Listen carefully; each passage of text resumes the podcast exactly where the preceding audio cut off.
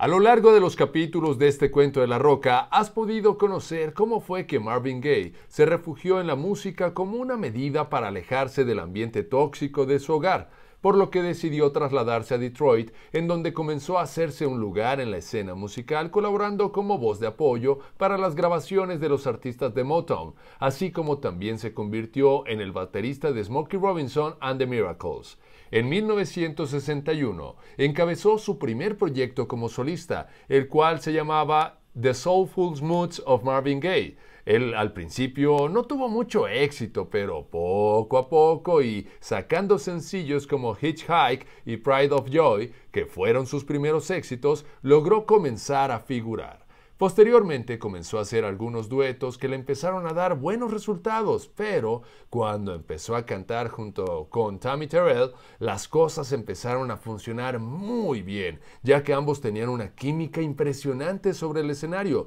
lo cual hasta llegó a originar el rumor de que eran pareja, pero eso nunca sucedió en realidad. Junto a Tammy, Marvin tuvo grandes éxitos como Ain't No Mountain High Enough o Your Precious Love,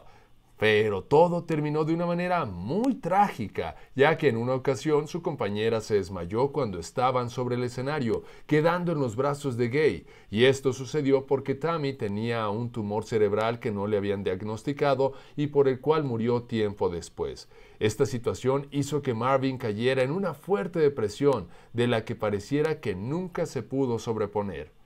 en 1968 y después del trauma de la enfermedad de su compañera, Gay tuvo su primer gran éxito como solista con la canción I Heard It Through the Grapevine. Eh, posteriormente, en 1971, grabó el que sería considerado como su mejor disco, What's Going On, y con el que también tuvo unos excelentes resultados. Para 1973 sacó el álbum Let's Get It On el cual le permitió seguir por la senda del triunfo, pero en 1976, y ya después de haberse divorciado, fue cuando comenzó a tener problemas en su vida personal, ya que se le condenó por no pagar la pensión alimenticia de su hijo. No cabe duda de que la historia de la música siempre se escribe de una manera muy extraña, por lo que si quieres enterarte de todos sus detalles, te invito a que no te pierdas el día de mañana el último capítulo de este cuento de la roca.